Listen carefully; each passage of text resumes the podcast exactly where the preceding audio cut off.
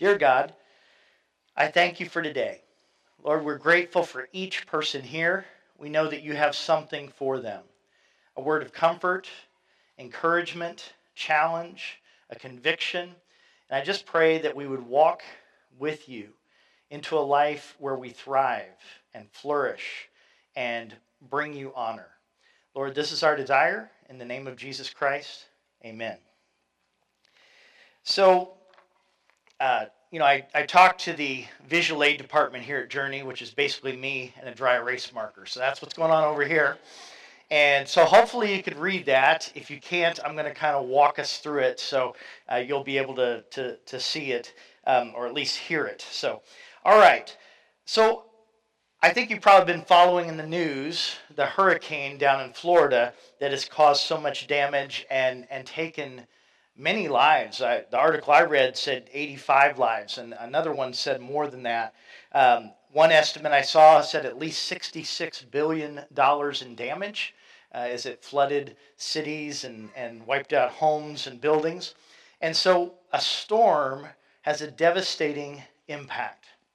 And in our culture, and it's not that it's a new thing, but in our culture, we are experiencing some of the devastation of a storm around the issues of gender and sexuality. And so I want to look at that today. I want us to um, help you to think about this from a biblical perspective. And like I said, I'm happy to have you join that discussion after the service, or you can catch me in the, the lobby if you have questions. Um, so in John chapter 10, verse 10, uh, Jesus is speaking, and he says this He says, The thief comes only to steal, kill, and destroy. I have come that they may have life and have it to the full. Or some translations say an abundant life, which is kind of what we're hoping for a life where we flourish, where we thrive, where we're healthy. That's what God wants for us. But the enemy, Satan, this fallen angel, um, and his followers wants to steal and kill and destroy, wants to damage our lives and give us a life of less than. And we want to experience the fullness of what God desires for us.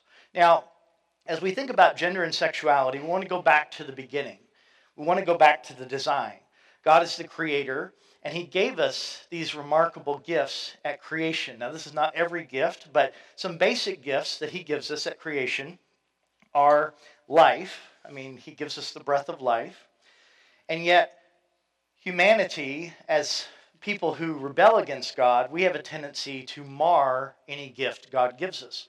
And so, I mean, we're talking about gender and sexuality. Um, because humans have mishandled sexuality, we even have seen in this country 63 million babies uh, killed by abortion because even though we're given this gift of life, we have turned and said, no, we don't want that always. And so we're given this remarkable gift of life.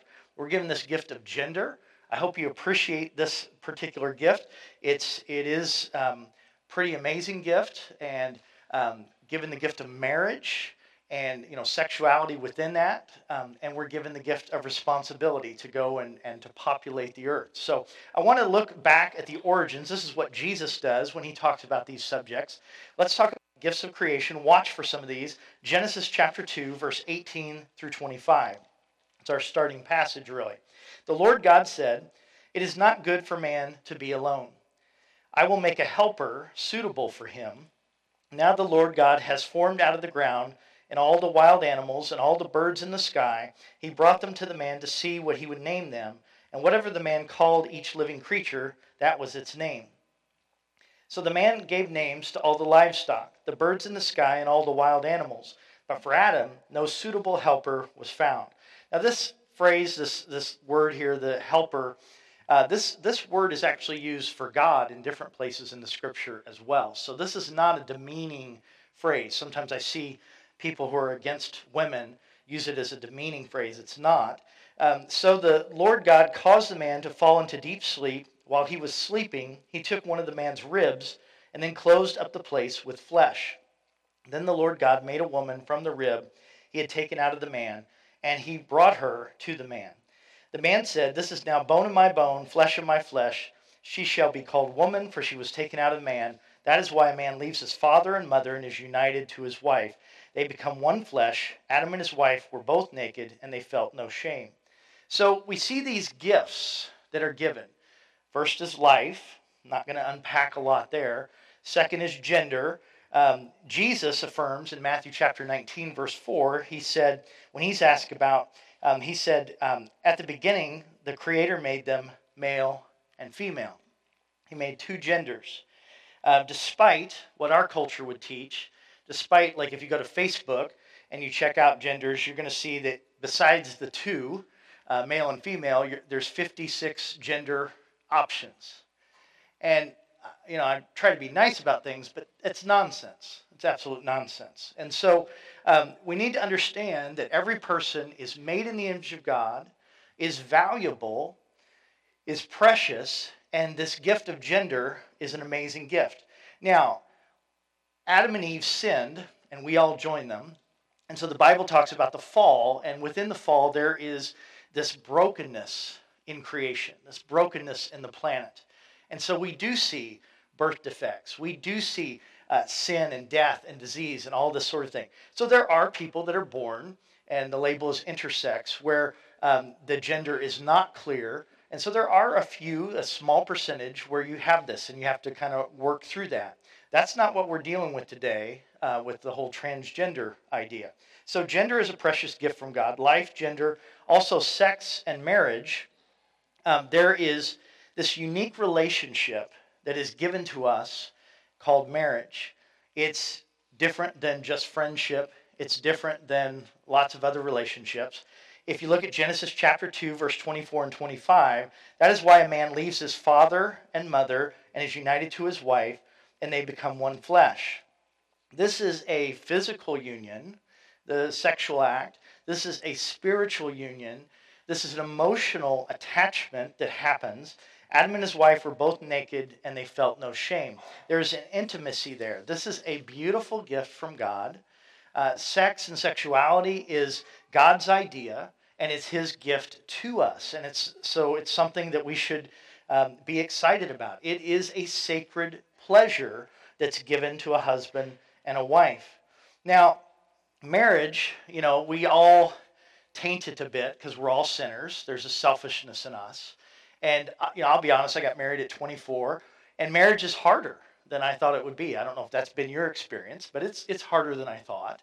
Um, just to give you an example, this morning, anytime I talk about anything controversial, my wife will be like, "Oh no, here we go." And so this morning afterwards, after the first service, she's like, "Well, it wasn't horrifying." So that's her endorsement this morning. This message wasn't horrifying, so that's good. Um, but out of the challenges of marriage, I look at my life in particular and I think of some of the great gifts that have come. Um, I love Alaska. I don't think I would have ended up in Alaska had I not married my wife, who was from here. Um, we have our five children. We now have a, a, grandchild we'll meet someday in heaven. We have a grandchild that lives down in Washington State that we get to see a few times a year, uh, our son and, and his wife. And we have a grandchild, our daughter and her husband, a grandchild coming on the way. And those are one of the great gifts of life. If I had not married, uh, we would not have those incredible things. Uh, this congregation came out of our marriage and uh, the calling that we had together. And so, marriage is this incredible gift that we can be given. We also have the gift of responsibility and mission. If you look at Genesis chapter 1, verse 28, God blessed them and said to them, Be fruitful and increase in number, fill the earth and subdue it rule over the fish in the sea and the birds in the sky and over every living creature that moves on the ground. And so we're told to have children and spread over the earth. And mankind has done a great job with that. And then, you know, we take the gospel as well as followers of Jesus Christ. And so we're given these gifts, but the way, as far as our sexuality, to walk into the abundant life, the life that flourishes, the life that is healthy, we're given two primary ways. This highway of holiness is, has two lanes. It doesn't have 50 lanes, it has two lanes. One is celibate singleness or chastity, um, and the other is marriage. And so these are these are these kind of lanes of holiness. Now, when I think about sexuality, I think of fire. I think it's a good image. Uh, when I look at a bonfire or a campfire, I, I love it. There's a beauty to it, there's warmth from it. You know, fires are in our furnace, and, and when fire is within its boundaries, it is beneficial and beautiful and wonderful. When fire jumps out of the boundaries, that's when you get a mess. Here in Alaska, when a campfire gets away from the camp, we can see thousands of acres burned down. So, fire, like sexuality, has that kind of potential. 1 Corinthians chapter 6 verse 18 through 20 the apostle Paul writes this flee from sexual immorality. So see there's a danger to it. It's a beautiful gift but there is danger to it. it has to be handled responsibly. All other sins a person commits are outside the body but whoever sins sexually sins against their own body. Do you not know that your bodies are temples of the holy spirit who is in you whom you have received from god? You are not your own you were bought at a price therefore honor god with your bodies. And so there can be danger to this precious gift that we're given. But if it is within the parameters, if it's within, you know, the lanes, then it's this amazing thing. See, churches and Christians sometimes get this reputation that we're anti sex. We are not anti sex at all. Um, we're pro sex. It's God's idea. We love it. We're for it. Thumbs up. Way to go, God.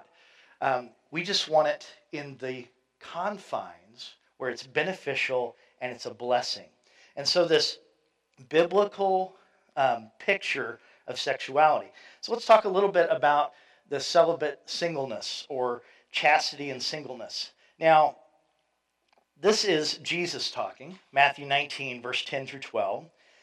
He, he was talking about divorce, and they react. And so then he says this The disciples said to him, if this is a situation between a husband and wife, it is better not to marry. So that's the reaction. He gave some kind of hard words about divorce. Jesus replied, Not everyone can accept this word, but only those to whom it has been given. For there are eunuchs who are born that way. So there's some people that can't have children. And there are eunuchs that have been made eunuchs by others. For instance, in ancient times, if you know, you're captured by a king, you're made a servant, and you work in the harem, they will make it so they think you're less likely to cheat with one of the wives. Um, there are those who choose to live like eunuchs for the sake of the kingdom of God. The one who can accept this should accept it. So there are some people that are called to singleness, and that is a beautiful thing. I remind you that we follow Jesus Christ, our Lord and Savior, the, the person who lived the, the best life ever, and he was single. Singleness is what fit with his mission. I remind you that the Apostle Paul talks about the advantages of singleness. Um, well, let's say you're called to a missionary, be a missionary in a very dangerous setting. You're, you're much more likely to take that call if you're, say, it's a, a man by himself or even a woman by herself, maybe, than if it's you have all these children. You know, you're married and have children. And so it is important that we um, think about this. I, I did chuckle. I'm not a great speller, and um, celibate, I spelled wrong, okay? This is spelled correct now. But I Googled it, and I laughed because it didn't recognize my version of celibate, and it kept putting up the word, it was like, how do you spell celibate? And it kept putting up the word celebration, which I, or celebrate. And I think we make a mistake in the church when we just always lift up marriage and never lift up singleness. Singleness can be a precious and beautiful gift from God. It really can be.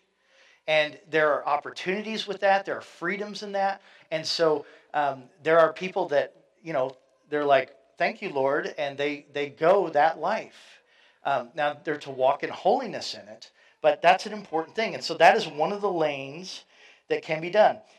Daniel in the Old Testament was most likely a eunuch because of his position in um, Nebuchadnezzar's court, uh, but he was an incredible example of a single person who lived for the Lord.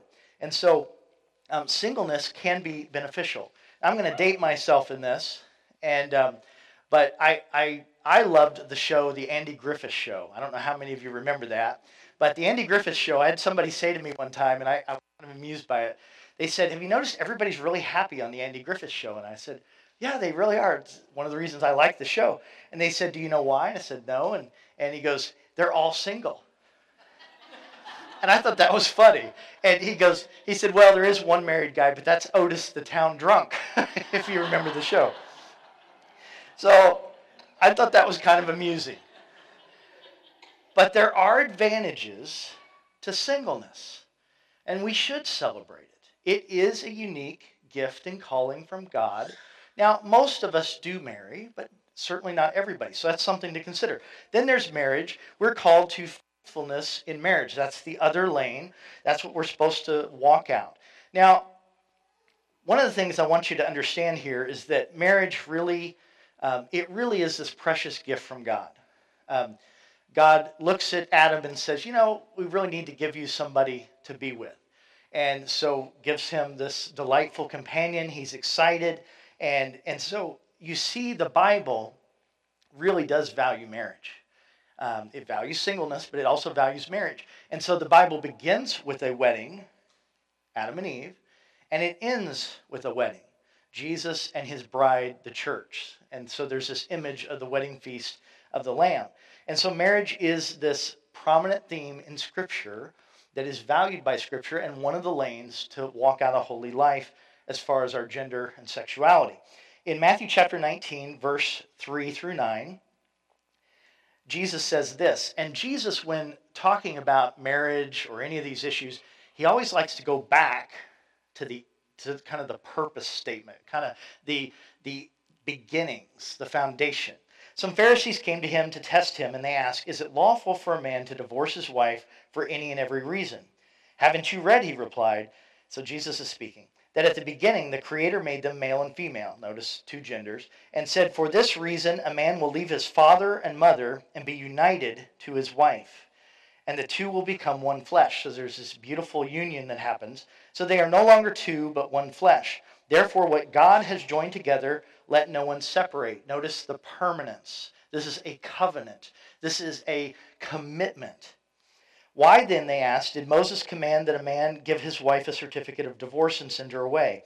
Jesus replied, Moses permitted you to divorce your wives because your hearts were hard, but it was not this way from the beginning.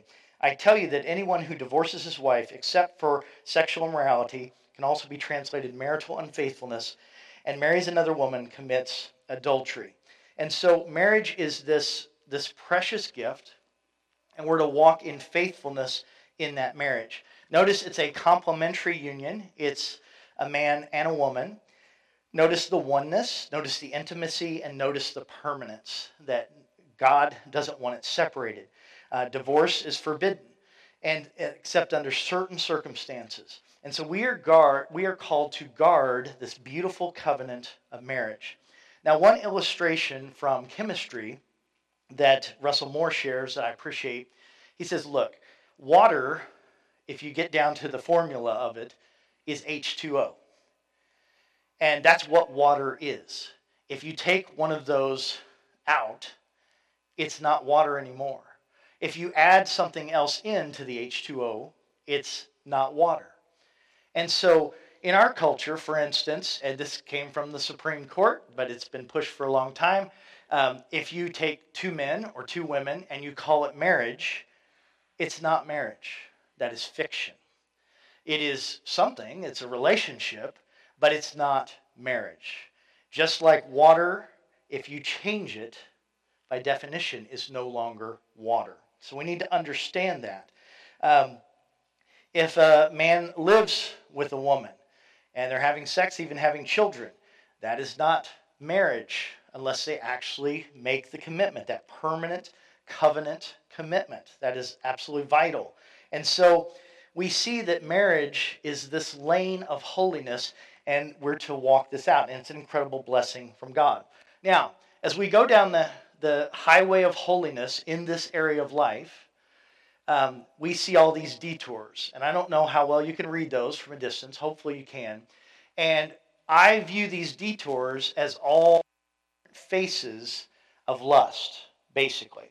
Okay? Um, lust is it's basically desire that's misdirected. It's desire that um, it's misdirected appetite or desire. It moves in a selfish, destructive kind of way. And so you see all these detours. You're going down the highway, and there's all these exit signs, and you can go out, and they won't tell you this, but it's lust. These are the different faces in one way or another, and we'll walk through them. What the actual exit sign says, what our culture puts up as the sign, is the word happiness. That's why I have it right there. We're inviting you to happiness. Take the detour off the highway of holiness, and you'll find happiness. That's why people go for it, because we want to be happy. And they don't think about the consequences so often. So, um, can't help but think of you probably read or watched the movie The Lion, the Witch, and the Wardrobe, C.S. Lewis. It's a classic. A scene I think of was the White Witch meets with one of the boys, Edmund, and she gives him Turkish delight, this remarkable food, and she has enchanted it. And Turkish delight, if you have some, you want more and more and more. As a matter of fact, you will eat so much you will die if they let you. So she she just gives him a little, and now she's got her hooks in him. And she's going to get him to come back. And so these damaging detours are kind of like Turkish delight. They're they're good in the beginning in the sense of it's pleasurable. Not that they're good, but it's pleasurable. There's a pleasure to it. There's a reward to it, or we wouldn't take the exit, right? So let's look at it quickly. First one is porn. I'm 52 years old. I will tell you, I am shocked at what you know is just on regular television. What's on billboards? You walk through stores. I, I'm just amazed in a very negative way. Um, we are a culture that has, in many ways, been taken over by porn. Um, think about our vocabulary. A word that was not in our vocabulary not too long ago sexting. Almost all of you know what that means. Sending provocative images through the phone. And many people do this, many young people. It's brought down politicians, this kind of thing. Um, internet pornography is the most powerful economic engine in the World Wide Web. It's a huge deal. Something that might surprise about 30% of porn users are women. We think of this as purely a men's problem. It's not purely a men's problem. Uh, women tend to approach it a little differently. But notice what Jesus says, and he gets to the heart of porn. It's just an expression, it's that first detour.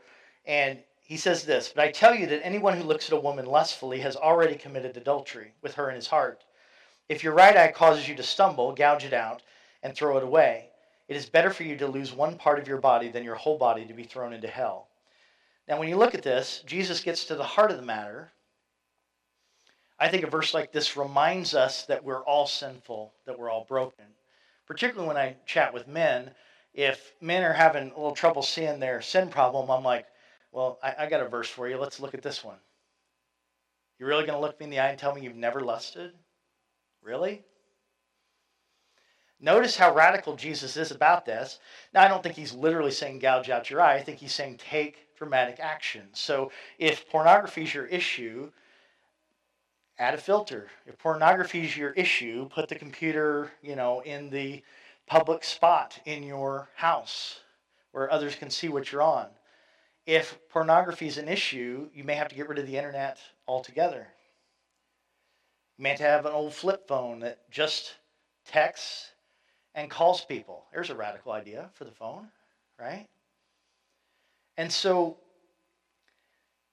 porn is one way we can get off of the highway of holiness, and it promises us so much, and it delivers so little. I have good friends that have lost their jobs over porn, lost their marriages over porn. It promises the world and delivers nothing. It leads to brokenness. Every one of these detours leads to brokenness in one way, shape, or form.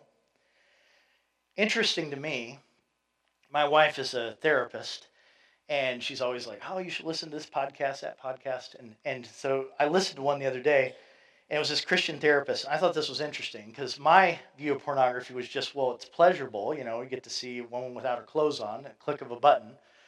And, but it can be a lot deeper than that, a lot more than that. And this Christian therapist said, he goes, I, with my clients, he goes, I try to listen to the lust. And he said, you know, I, I say, unpack it for me. What are you looking for? What do you what do you Google? What do you search for? And he said this, and I thought this was intriguing. He said, you know, most are men that come to him about this particular issue. And he said, pornography, you know, it does not treat women well, it treats them as objects. And there's a whole strand of it, apparently, that's very violent. And so he'll say, he'll kind of listen to them, and he'll say, So who's the woman in your life that you're angry at? I thought that was fascinating. And often, that can be one of the keys that helps walk this person out of this sinful habit, helping them understand it's not just pleasure in that case, it's dealing with anger. In surveys of men, the top two sins that are usually at the top of the surveys are anger and lust. So we have a little partnership here. So something to think about. So we've got porn, so that's the mental part. We've got fornication, that's sex outside of marriage, so actual sexual intercourse. Um, the Apostle Paul says this, 1 Corinthians chapter 6, verse 15 and 16. Do you not know that your bodies are members of Christ Himself? Shall I then take the members of Christ and unite them with a prostitute? Never. Do you not know that he who unites himself with a prostitute is one with her in body? For it is said, the two will become one flesh. So you, it, the culture teaches us that sex is just this purely pleasurable bodily function. It is that. It is way more than that. It has a spiritual dimension. It has an attachment, emotional dimension. It, it has so much wrapped up in it. And so, particularly when we see teenagers, young people, or anyone, and you connect in this way, you experience oneness in this way, when you break up with that person, it has the feeling of divorce because you are ripping apart something that God wanted to put together. It is this glue He has designed for married couples. And so, this is very dangerous, it's very painful. And you can do the social science research if you practice chastity, if you practice purity, um, your marriage has a much better chance of making it. Third detour adultery. So here you're actually in marriage, and we look at some of our great heroes of the faith, and we see some of the struggles with this.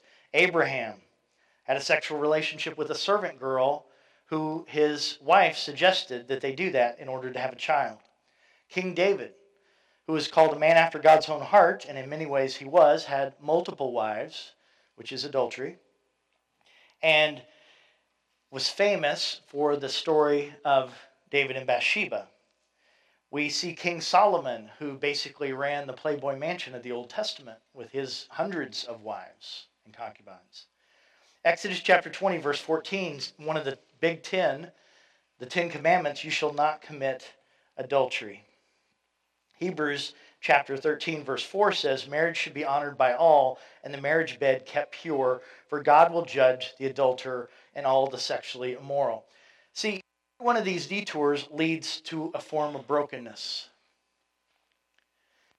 If you commit adultery, it absolutely dynamites the foundation of trust in your marriage. It just does. Can you survive it? God can do anything, God can redeem anything.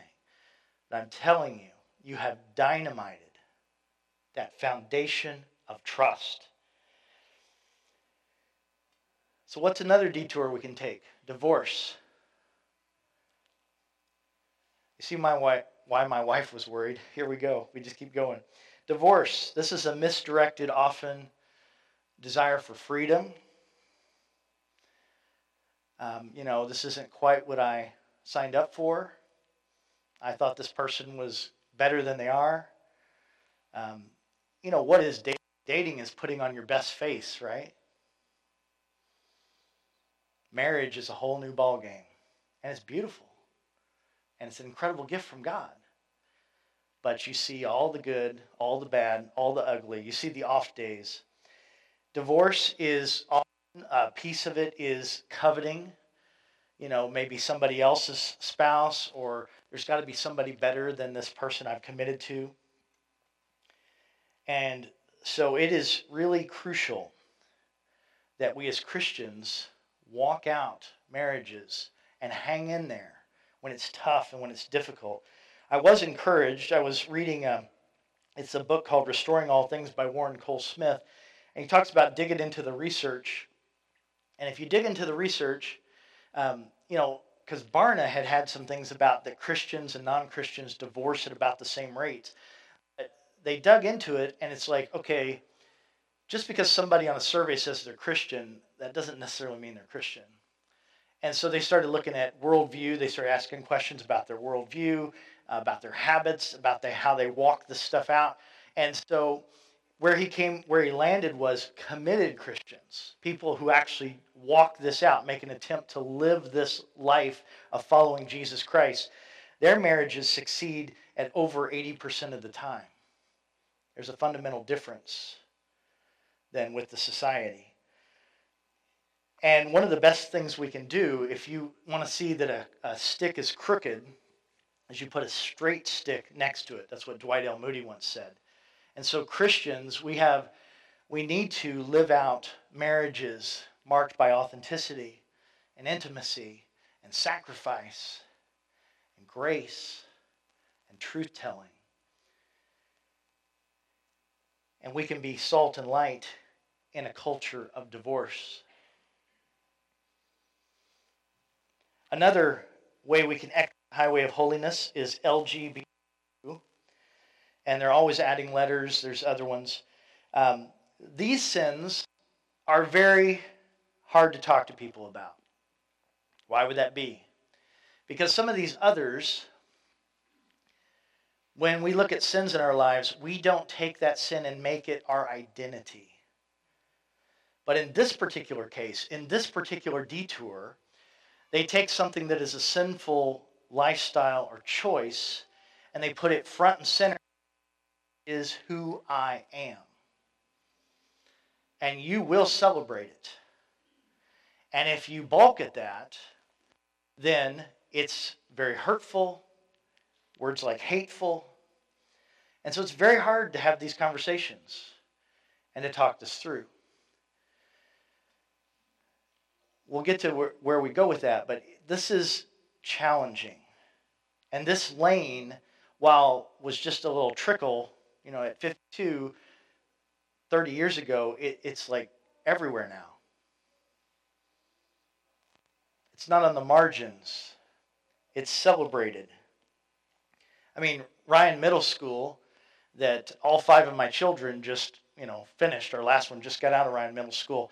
Um, just got a lot of flack because on their website they had all these links to these gay sites and it told about how to do different things and and um, and so this article comes out on what's called the Alaska Watchman and the next day Ryan Middle School scrubbed it. But this is and it's stunning the normalization of this, the celebration of it. That's where we are now. We have events around the country. I believe it's at Anchorage. I don't think it's happened here, but like drag queen story hour in the public library. Because the idea is that an individual making this kind of choice would be a good role model for small children. Let's bring them in and make sure they get good exposure to small children. And so we need to understand that this too is a detour off of holiness and it's an in opposition despite what they're being sold to having a life that is abundant where you thrive and where you flourish so these damaging detours how does the church respond to this brokenness? Now, I want to be really clear here. I, I think, I mean, we're all sinners. We're all broken in different ways. This may not be your list. And your list might be, or my list might be pride or, you know, something else. I don't know, who knows, deceit or whatever. But we're all sinners somewhere. We're all in that club. There's different, you know, answers that got us there, different actions that put us in that. But how does the church respond to this brokenness that happens? You know, the person gets a, a venereal disease because of fornication. The person has had an abortion because of, of that. The person's, you know, um, is is hurting and filled with resentment because of the divorce they went to. Maybe it's the divorce they didn't even want. They were against it. And we just look at this and we find deep brokenness. Well, how do we respond? Well, the church, the, the main thing we give people is Jesus Christ. But there's four C's how that comes out. Um, we give the person of Jesus Christ and all the grace that that entails and the truth. The first C is conviction. Um, you know, go like, okay, LGBTQ. Go read Romans 1. This is sinful behavior. We give convictions. We make clear what is in bounds, what is out of bounds. Now, we're going to take hits from this, understand this. I, I've gone to, um, you know, a lot of events. We used to watch the basketball team up at the University of Alaska. And, you know, it's funny. Um, I don't know if you've noticed this, nobody cheers for the referee. Right? You know, you cheer for this team, you cheer for that team, but nobody cheers for the referee. In a sense, the people of God are the referees. Now, I don't think we need to walk around and be all about rules and all this. And I, you know, I I get it. If a person's not a Christian, why would they follow the rules of God? You know, the, the first thing is to point somebody to Christ. But People don't necessarily appreciate this, but somebody has to look them in the eye and say, you know what? This behavior is going to lead to less than. It's going to lead to a life that's not what you're hoping for. For instance, in the transgender world, we're now seeing people switching back. They transitioned. It wasn't the magic pill they thought it was going to be and they're switching back. But there's been intense, particularly if there was surgery or hormones they took, damage that's done. Convictions. We offer conviction in the midst of brokenness. This is probably the least appreciated gift that we give. We also offer compassion. Compassion.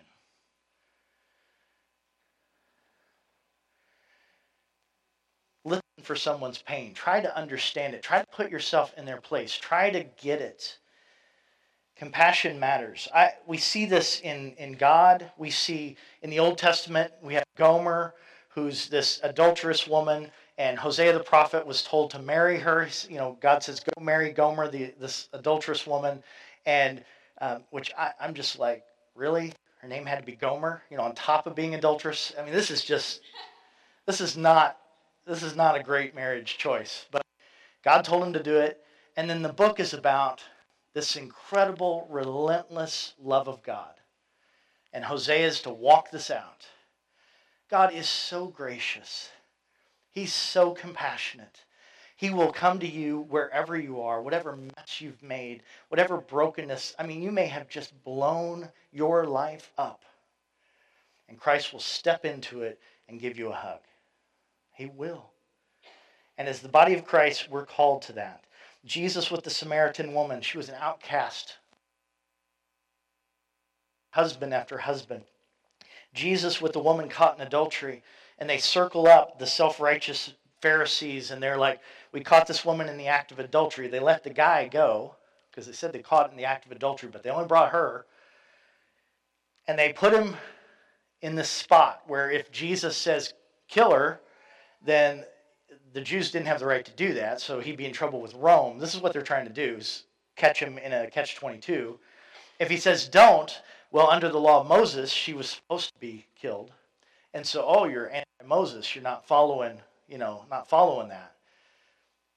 And I love it. Jesus writes on the ground. We have no idea what he wrote on the ground. You know, there's lots of fun speculation. Like, did he write the sins of all the guys in the in the circle? I don't know. Bob, Lust, you know, John, whatever. It goes around. I don't know what he wrote in the ground.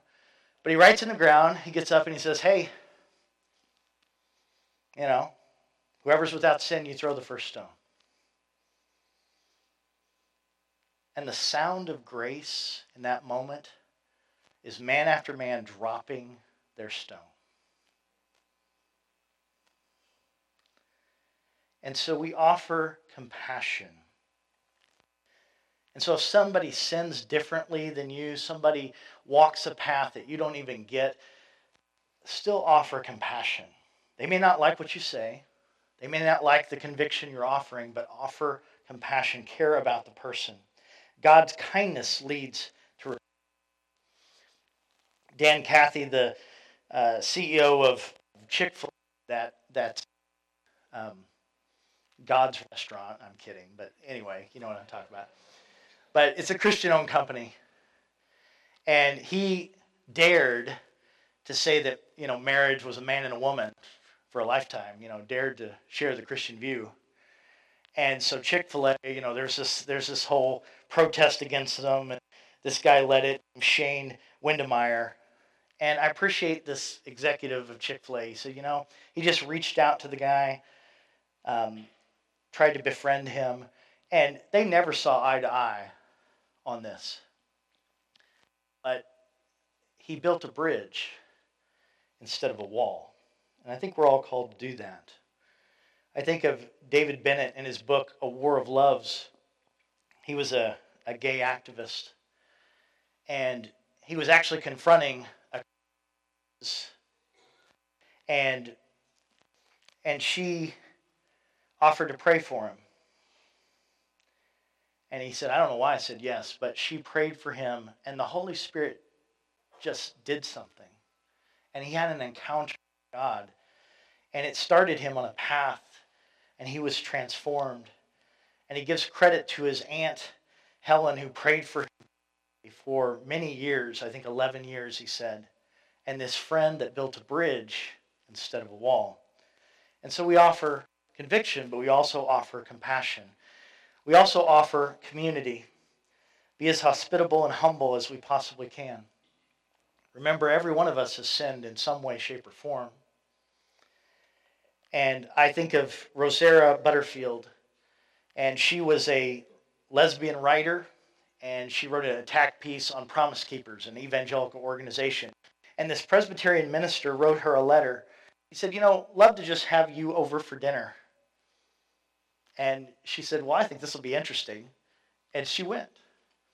And she struck up a friendship with this Presbyterian minister and his wife and, and the family. And as time went on, she said, You know, it just, it started to make sense to me. And she said, literally, there came a morning where I rolled out of bed with my lesbian lover and I went to his church and I made a decision to follow Christ and I left the lifestyle and I'm a new person today. And so we see the power of community coming alongside people.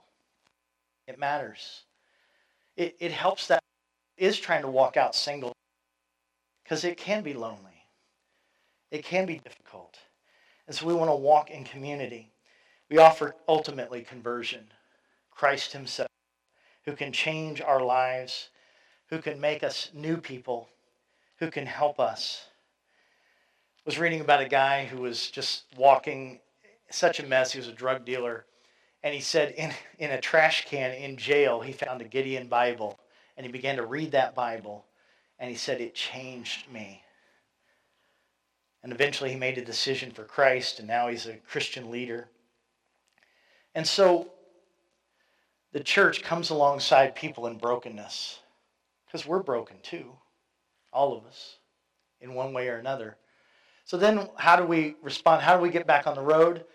Repentance is kind of our piece. Repentance matters. Repentance is making that U turn. It's that change of mind that leads to a change in action. Matthew chapter 4, verse 17, Jesus says, Repent, for the kingdom of heaven has come near. Acts chapter 2, verse 38, at the very beginning of the church, Peter has told them, You killed your own Messiah. And they're like, What do we do? And Peter says, Repent and be baptized, every one of you, in the name of Jesus Christ for the forgiveness of your sins, and you'll receive the gift of the Holy Spirit. In Acts chapter 3, verse 19, it says, Repent then and turn to God so that your sins may be wiped out, that the times of refreshing may come from the Lord. I realize repentance or repent is an old Bible word. It's probably not a word you use this week, but it's a good word. And it's a beautiful concept. I don't care how far down the detour you are, you can take a U turn. You can do it. That's your part. And we could have written the word redemption, repentance and redemption. God does his part. He meets us and offers us that grace. 1 Corinthians chapter 6, 9 through 11. I love this passage. It has bad news and then good news. Don't drown in the bad news. We'll get to the good news. It says this Or do you not know that wrongdoers will not inherit the kingdom of God? Do not be deceived. Neither the sexually immoral, nor idolaters, nor adulterers, nor men who have sex with men, nor thieves, the greedy, nor drunkards, nor slanders of God. Now that's not a refrigerator verse. Nobody laminates that. But then it turns. It's a beautiful thing. You were what some of you were, but you were washed, you were sanctified, you were justified in the name of the Lord Jesus Christ and by the Spirit of our God. That's what some of you were. You can be new. You can be different. You can leave this detour and do a U turn of repentance and get back on the holy way. And it will walk you into the abundant life, a life where you flourish, where you thrive in wholeness and health and healing. So, what's the big idea this morning? I'm going to steal it from the Old Testament prophet of Ezekiel. He simply says, Repent and live. Repent and live. Let's pray. Dear God, I thank you for today. I thank you for each person here. Lord, I pray that your Spirit would comfort us and encourage us. Lord, somebody may have been looking at porn last night. Help them take the first step out. Lord, somebody's marriage may be hanging on by a thread. Lord, help them to see the other person, to walk in selflessness, not selfishness and hang in there one more day. Look for a way to sow into that person and serve that person that they committed to. Lord, many of us are standing right in the middle of a detour. Convict us and call us to repent because we want to live. This is our prayer in the powerful name of Jesus. Amen.